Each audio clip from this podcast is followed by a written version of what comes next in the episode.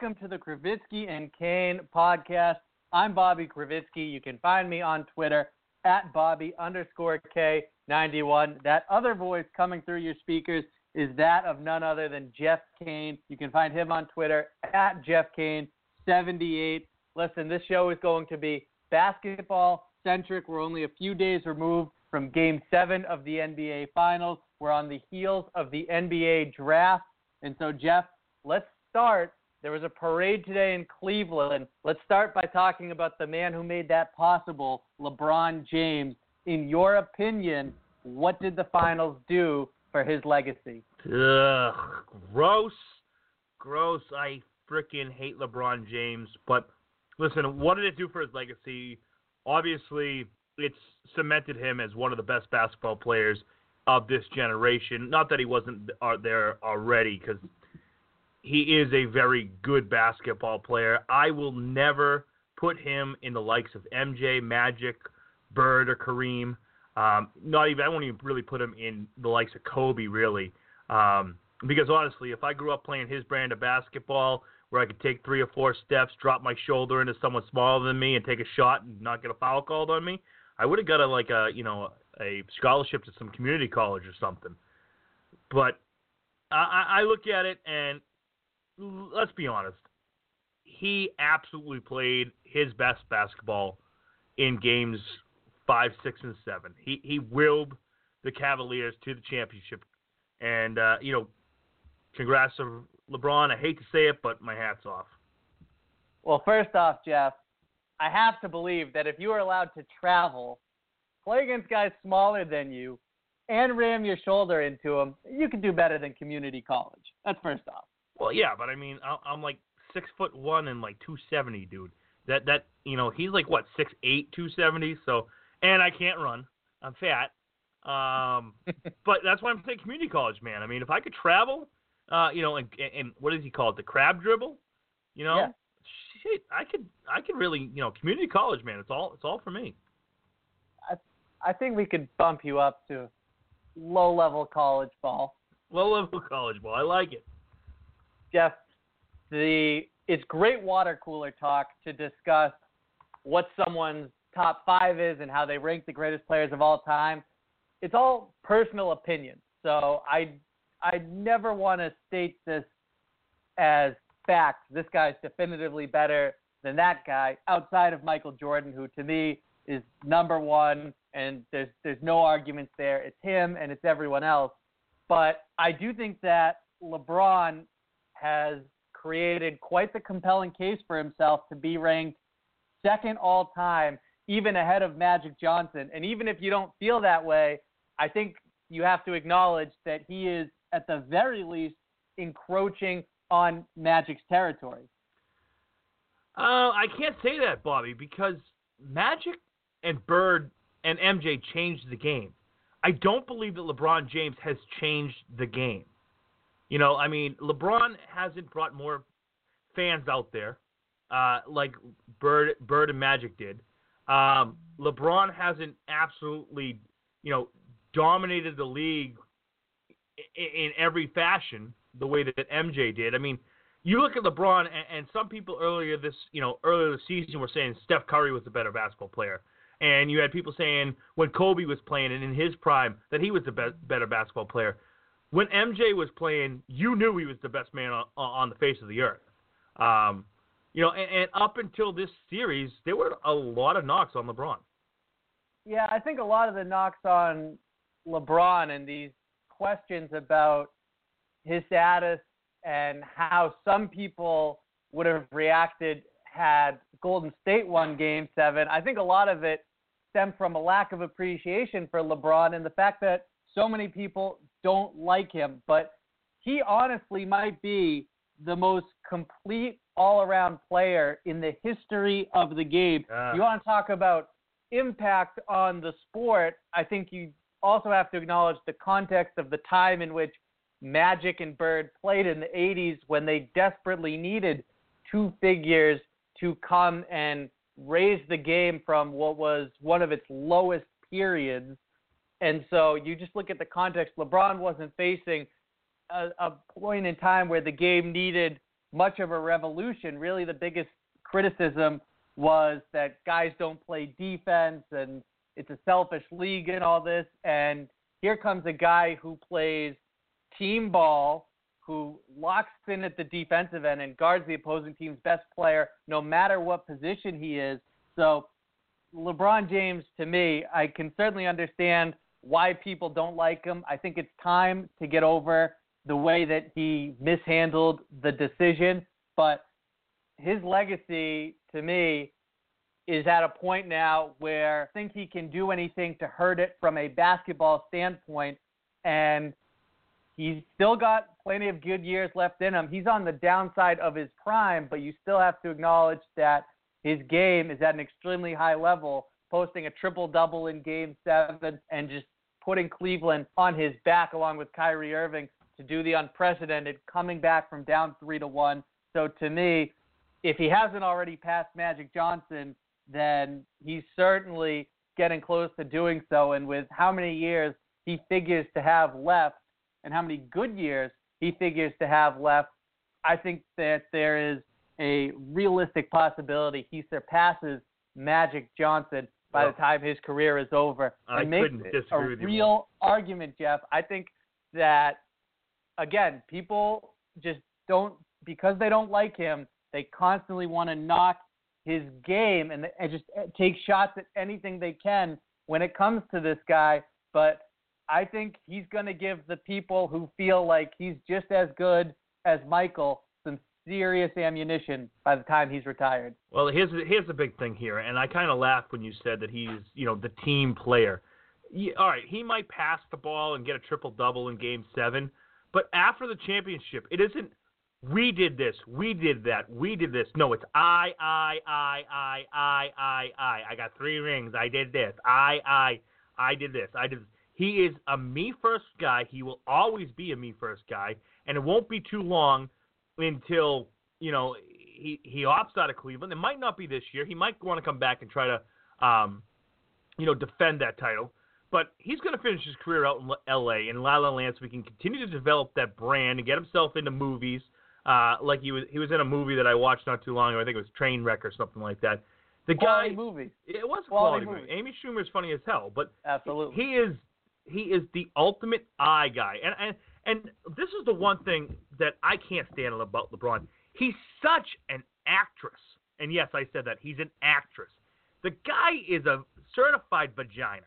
That's all I got to say. I mean, if a, a, call doesn't go his way, he's looking at the ref going, hey, hey, what happened? What happened? Oh, this needs to happen. My nail broke. Oh my God, I'm a father, and and Draymond Green called me a bitch. Well, you are a little bitch.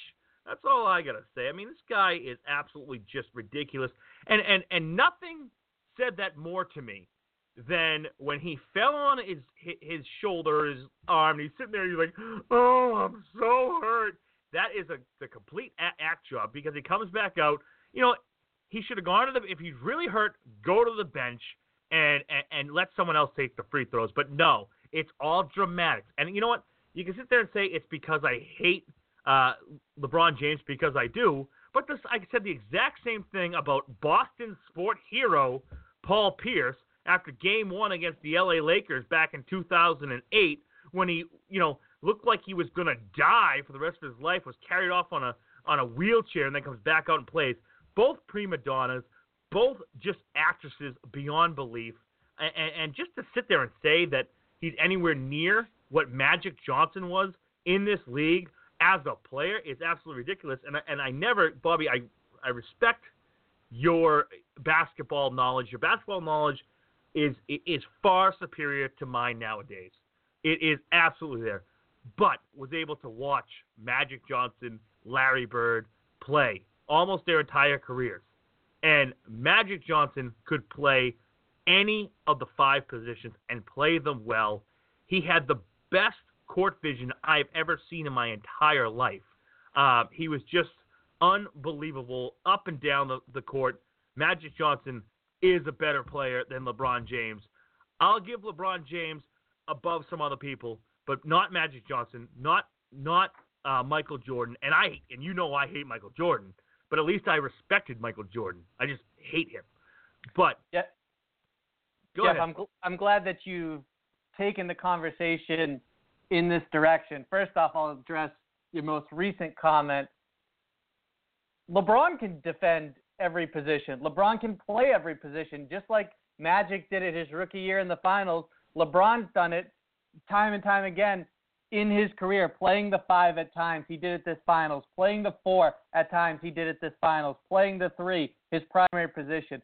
Playing where he's essentially the point guard. He's done that most of his career when he when his team has the ball. LeBron James is a more complete player than Magic oh Johnson. no a way! You far, su- a you far didn't watch superior, Magic a far play. superior defender and rebounder to Magic. oh my and, god! Are uh, you effing kidding me? Wow, a better defensive player than Magic Johnson? I Far superior, Oh. not even in the same class. never watched Magic they- play live. Same, same goes. Obviously, I didn't watch Magic Johnson play live, but I've seen Magic Johnson play quite a bit, Jeff. Believe me, there's, there's plenty of access in today's day and age to go see Bird and Magic play. And listen, I know that people in New England want to make that an argument between Bird and LeBron. To me, there's not much of a contest. I think LeBron has him by a, a, a fairly noticeable gap. And as far as Magic goes, I think LeBron's better than him too. Like I just said, more all-around player who can do more on the basketball court. If you want to talk about a team leader and some of the intangibles, Magic Johnson has the edge over LeBron. But let's not kid ourselves when we're strictly talking about abilities on the hardwood here. And furthermore, Jeff, you talk about LeBron being incredibly selfish off the court, and that's what I'm happiest that you steered the conversation towards discussing. Because, listen, is he arrogant? Yes. Is he narcissistic? Incredibly. But let's just take a second to try and understand how this person was brought up. From the time he was 13, everyone around him hailed him as the king and treated him like he can walk on water. It's hard not to grow up that way and become arrogant and narcissistic. I, I that takes a lot of willpower for a child to be raised that way and grow up not having those characteristics. And listen, they're incredibly off-putting. I don't like them about him either. If you just listen to him speak from from the parade today, then you can just it's a microcosm for why people don't like him and the fact that off the court, like you said, he is very self-centered and he wants everyone to know that he's this and he's that and oh he did this for you Cleveland and all this. But on the court you can't take those factors and diminish what he's able to do and just appreciate that he is not only one of the all-time greats but he's the type of player that is incredibly hard to duplicate when you look at his size, strength, explosiveness, his passing, his rebounding, his defense, and most importantly for a player like him, and why you can't just point to a physical prototype and say there'll be other people built like LeBron, is his IQ. The man's basketball intelligence is above anyone else in the game today. Yeah. Well, that's because no one has any fundamentals in the game today. Uh, I it just the fact that you could even put Magic Johnson below LeBron James, it, it just unbelievable. And and I might sit there and say, as an all-around basketball player, he's better than Larry Bird, and Larry Legend is is absolutely unbelievable. He he brought basketball back in Boston, and if it weren't for uh, you know Lenny Bias unfortunately uh, taking a snort of cocaine and dying, you know his first ever, I'm sure, uh, we'd be talking about many more titles for Larry Legend. Um, Larry was unbelievable. I will give him a tie, maybe a little bit below LeBron James, but Magic, Magic was just Magic was magic. That that's that's what I got to say. And you know, uh, anyone I go out, I just go out and watch the the documentary Magic versus Bird. I mean, just you could just it was amazing. and that's all I got to say. I will never put uh, LeBron James above MJ. I'll never put him above Magic Johnson. I'll give him a virtual tie right now with Larry Bird because they both have as many titles as they did. But still, it, it, needing to make one shot to win a game, I'll take Bird, Bird over uh, anyone. Jeff, those, those are your rankings, and you're certainly entitled to your opinion. Now, you also raised another intriguing point about. That's amazing. Uh, and we're talking basketball, and I have intriguing points. You're on fire, big fella. Listen, before LeBron could even hoist the Larry O'Brien trophy, people began speculating about the possibility of him leaving Cleveland. And this certainly opens the door for that exit. But I'm with you. I think he waits a season before jettisoning for LA, where he can continue to grow his brand and become more involved in Hollywood, which is a desire that he's openly discussed. While I have a hard time believing that he leaves Cleveland this offseason, as we turn our attention to the next big ticket item in free agency, Kevin Durant, he's also likely to stay in Oklahoma City on a one year deal with a player option. But, but, but, but, according to RealGM.com, among other sources, Jeff, there's reports from his camp that he may not want to go through free agency circus again next year, that he values stability. And as soon as Golden State lost, every basketball outlet began talking about the fact that there's mutual interest between Durant and the Warriors.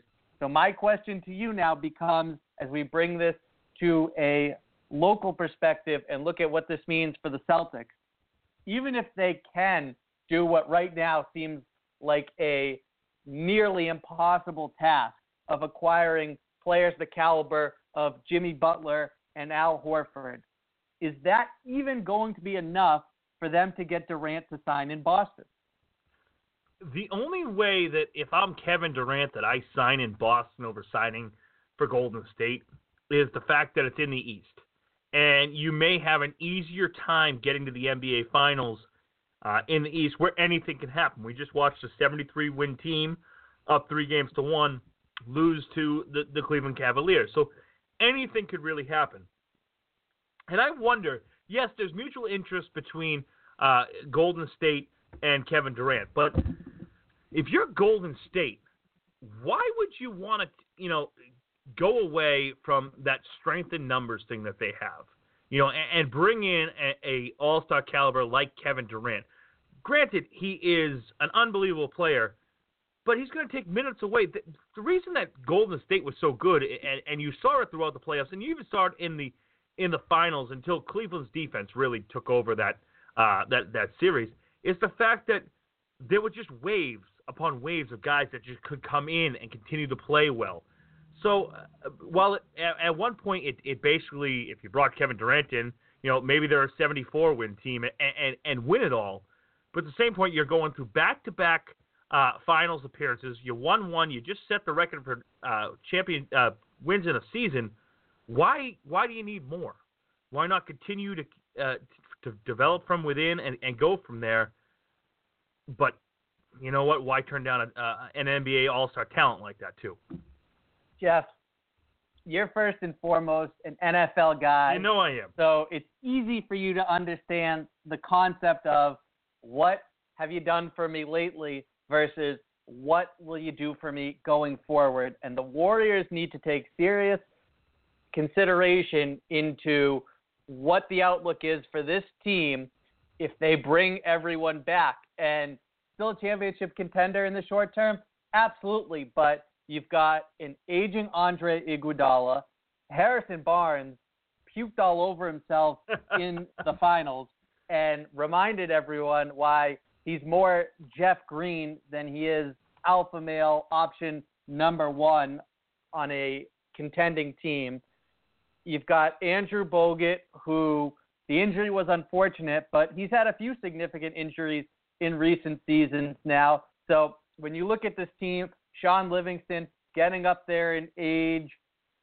I think this is an opportunity that it would be wise to take advantage of, and I can understand the hesitancy to go out and make such a drastic change to the roster. but when you really examine the pieces that they'd be getting rid of in order to make this possible, I think it's absolutely worth it that Golden State would significantly benefit from having Kevin Durant, who everyone looks at the offense. Slim is an excellent defender, too. He is a great two way player, not just a scorer. The one thing you really have to make sure of is you don't want to disrupt that chemistry. It's so fragile and so important on a championship team.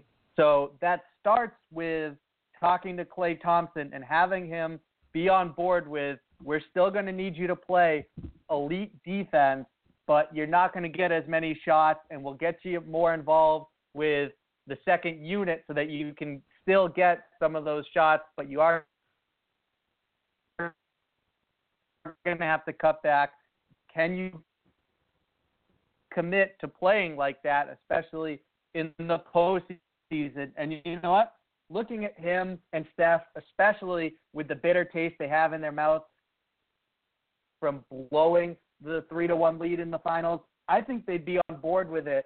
So to me, it makes a lot of sense from both sides, Durant and the Warriors. I think it's a good move for the future of Golden State. Yeah, but the question I got to ask you is, you know what? There's no way that Durant's ending up in Boston, is there? It's just not going to happen. Jeff, that come on, man. That was my question to you to start this whole topic off. And listen, so I think right now, Jeff, I'm just gonna just gonna skip ahead for a second because the Celtics got a little sliver of hope today with the reports that Gordon Hayward yeah. is forcing himself Utah out zone. of Utah. He's told them he's not going to resign there as a free agent and that Utah is working with him to find a trade partner and find a new home for the Butler product, also the Brad Stevens product. Oh, yeah. this is the player who is a borderline all star, and I get that people may know him more from playing in two national championship games at Butler than the NBA, but this is a very good two way player, defender, scorer, three point shooter. He's gotten to be the guy on offense at Utah, so he's been able to have the ball in his hands at the end of games and made plenty of plays in those situations. This is a player that I really like, and when you look at the realistic value of what the Celtics have to offer, this is a really intriguing opportunity that's opened up here for Danny Ainge. I love the idea of Gordon Hayward coming here. I mean, and you just said it right out.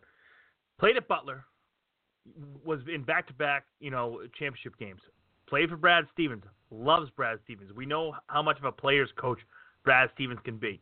Um, you're not going to have to offer him offer Utah as much because he is in basically the final year of his deal. He can opt out at any any particular moment, but maybe you make that trade, and because of his relationships with Stevens, he decides he's not going to opt out, and they can turn around and build around this guy. This guy, an IT four, uh, to go along with Jae Crowder.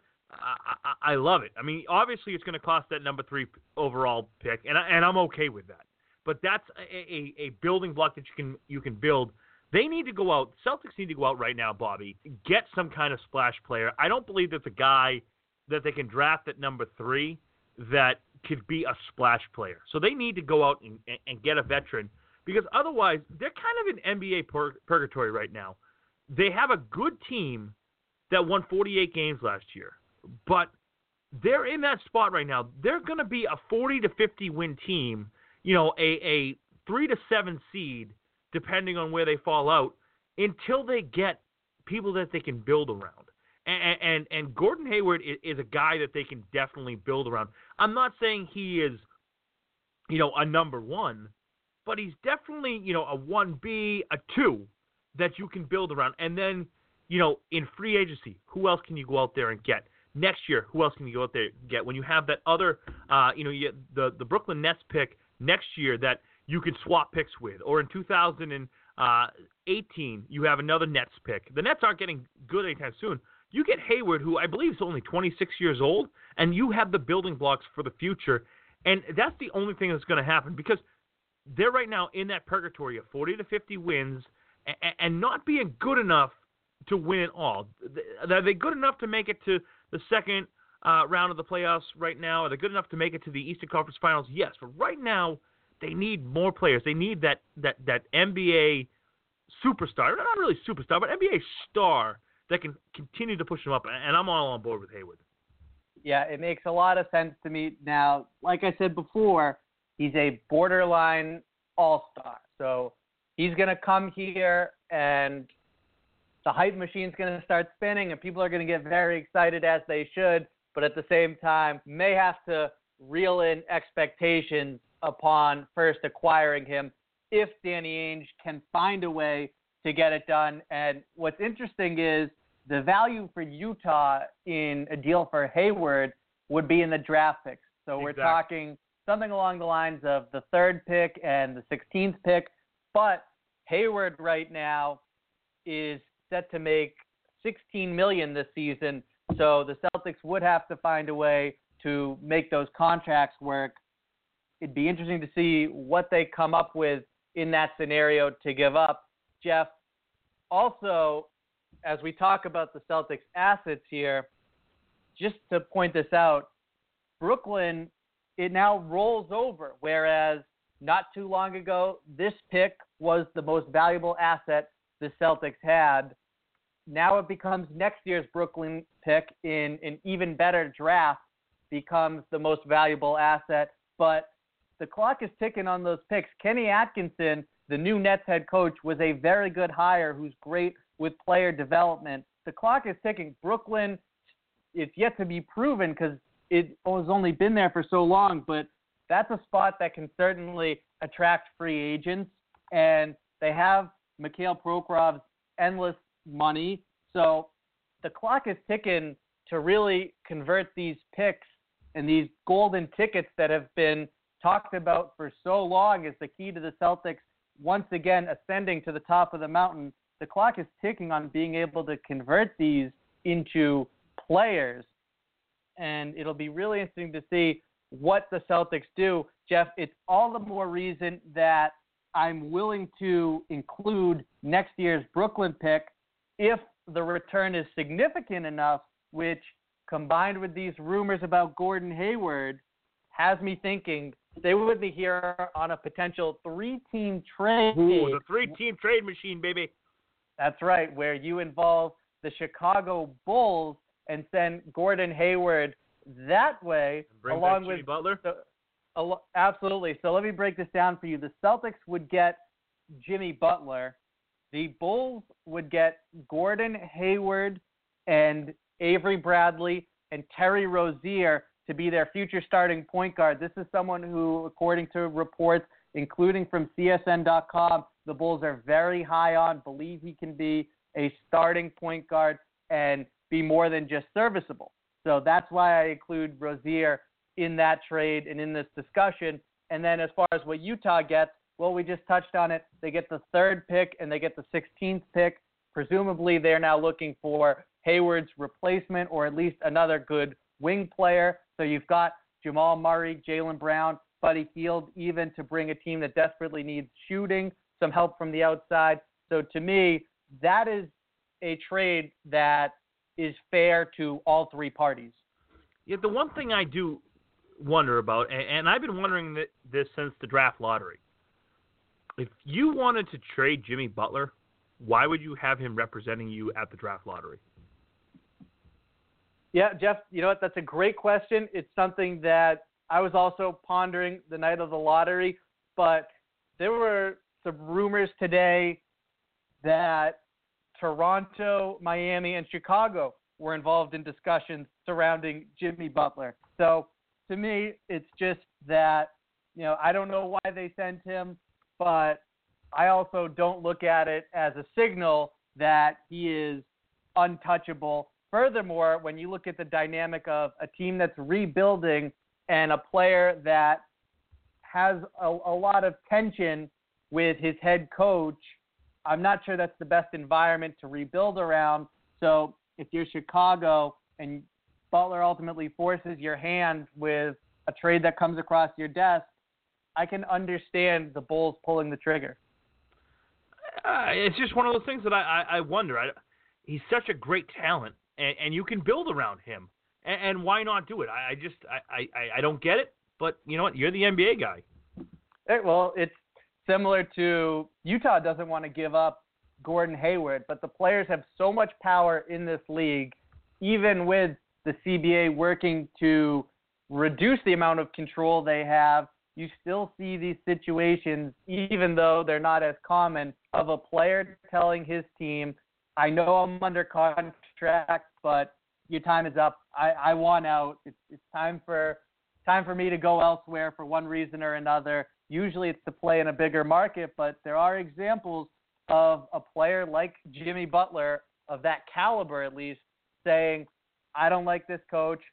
You guys are rebuilding and I'm not about that. So send me elsewhere. And if you're Chicago and you can get a player who is not too far less in value and ability like a Gordon Hayward, then you really have to think long and hard about making that move and what it means to keep Butler and have him there around the young players you're looking to move forward with, setting the example of clashing with the head coach and what that does for the locker room.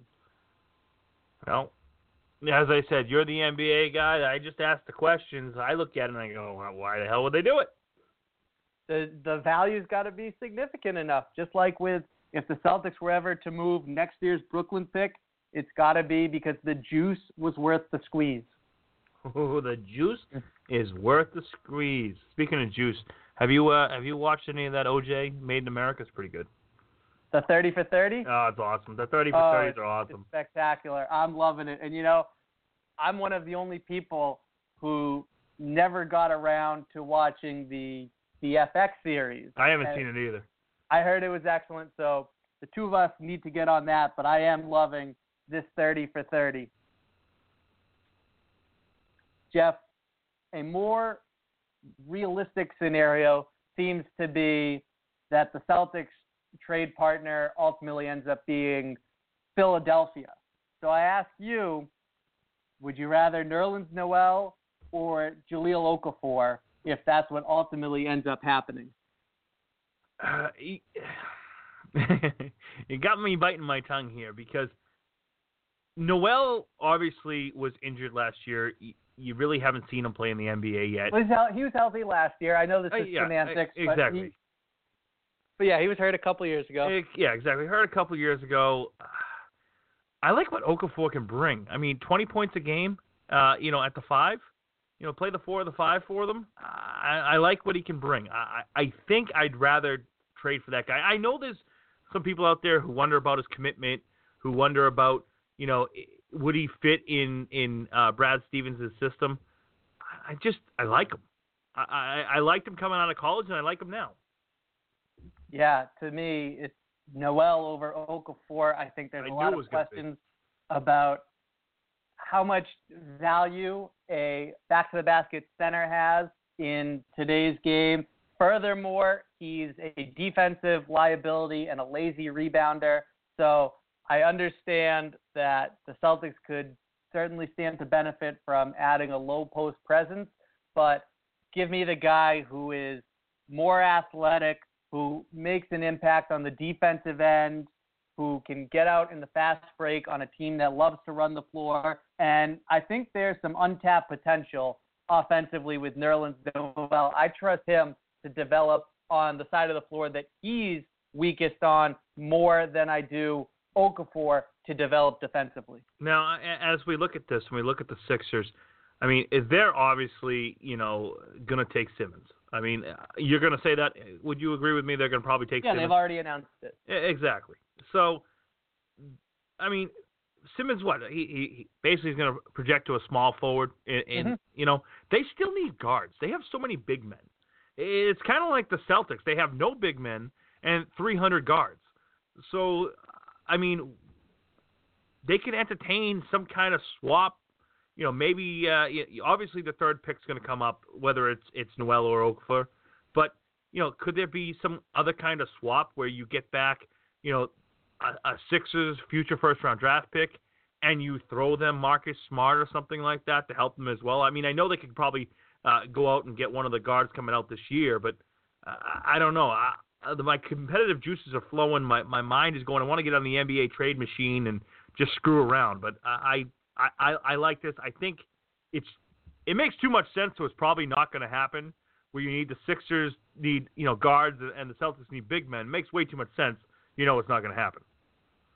Jeff, I love where your head's at, and at the franchise is going to be tweeting out whatever you ultimately come up with here as as a better scenario for the Celtics and Sixers deal, but really this is kind of a, a basic trade where Philadelphia is one of these handful of teams that loves Kris Dunn, and they seem to have more of an obsession with the Providence point guard than any other team in the league. So that would settle the dearth that they have at the point guard position, where they take Simmons, who's going to have the ball in his hands a lot, looking to distribute and facilitate the offense, as well as Kris Dunn at the one position. So they, they'd be good there, and that would be the trade. And the Celtics get a big man back who we both are in agreement. Nerlens Noel would be the guy over Jahlil Okafor in that scenario. Interesting note that I'm not sure everyone's aware of is that just like if the Celtics were ever to acquire Gordon Hayward, Nerlens Noel is a player that a year from now Boston would have to turn around and pay. And he may not demand a max contract, but he's going to get a big contract, especially if he's on a team like the Celtics who just paid a premium to get him. And on top of that, has a roster not positioned to lose him for nothing. So it's an interesting caveat to a deal if it were to involve Nerlens Noel. Jeff, as we look at the last scenario, worst case possible, the Celtics end up keeping the pick. Is there a name that you have circled? You know, originally it was Bender because I'm looking and I'm saying, all right, they need, uh, you know, they need a big guy, and, and I, I thought for a while that that was the guy to go for. And then the more, you know, I kind of looked at it and said, well, you know, this is what they're to do. They'll go out and get Dragan Bender uh, because it makes sense. And then I realized how young he is, and he, you know, may not even help out next year. So really, I think, I think Danny goes out and takes the best player available, uh, uh, and then whether he keeps him and, and moves one of his other guys or drafts him, you know, that's what he's going to do. So to me, you know, it's either Buddy Hield from Oklahoma, who I believe I saw a report made 85 of 100 three point shots uh, coming out there uh, when they had him in for a, a you know a tryout. The one drawback with him is, I mean, how many guys get to be in their senior year in college? That, that's that's the one thing that I you know look at. You already touched on Kris Dunn, um, you know, a, a Providence guy. Also, this guy's a junior, so I mean, how many guys get to the junior year? So, but I could see them taking either one of those guys, and then maybe they peddle Marcus Smart and move him out of here. Maybe they turn around, you know, and they trade uh, Avery Bradley and his, I mean, eight million dollars a year for Avery Bradley. That's a, that's a steal. So maybe they make one of those trades, and that's where they get the veteran big man. Um, you know, we'll all be watching with open eyes tomorrow night. Uh, or, yeah, tomorrow night when the draft is on um, we'll see from there. I, I'm looking forward to it. Jeff, it's going to be very interesting to see what happens. Reports from Jeff Goodman, among other sources, say that the Celtics have narrowed it down to to Jaylen Brown of Cal and to Kris Dunn. And I think taking Kris Dunn makes a lot of sense from the standpoint of you no longer have to try and get a deal done leading up to or at the draft, you can reapproach this throughout the summer, trying to find the right deal, especially with how many teams value Dunn and given the fact that Philadelphia is seemingly a safe option to fall back to if you don't want to keep Dunn and you're not able to make anything more significant happen, then you go out and you trade him to Philly for either Okafor or Noel. Jeff, we're running out of time here, but we like to end the show with our final thoughts. So usually I defer to you, but I'm going to take it first and switch over to hockey talk right now and Ooh, give a little something I tongue know. lashing to, to my boy Don Sweeney, who, as far as I can tell, is setting the Bruins up for another season where they miss out on the playoffs and ultimately ends up costing him, Cam Neely, and Claude Julien their jobs. Why do I say that? Because one of the worst defensive teams in the league enters a pivotal offseason where, like I said just now, pl- people's jobs are on the line, and you see some of the best defensemen available go for peanuts, and he doesn't get any of them.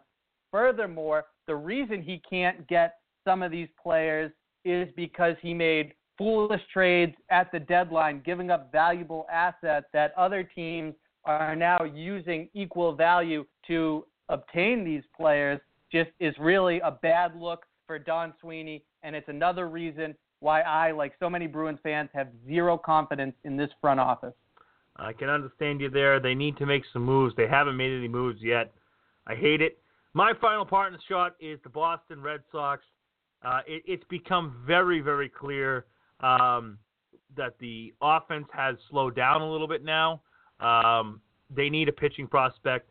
You got to turn around and get that pitching prospect. Prospect, and I'm going to sit there and trade whatever I got to trade and go out and get it. I've heard that Chris Sale might be available. I'll trade anyone on the team.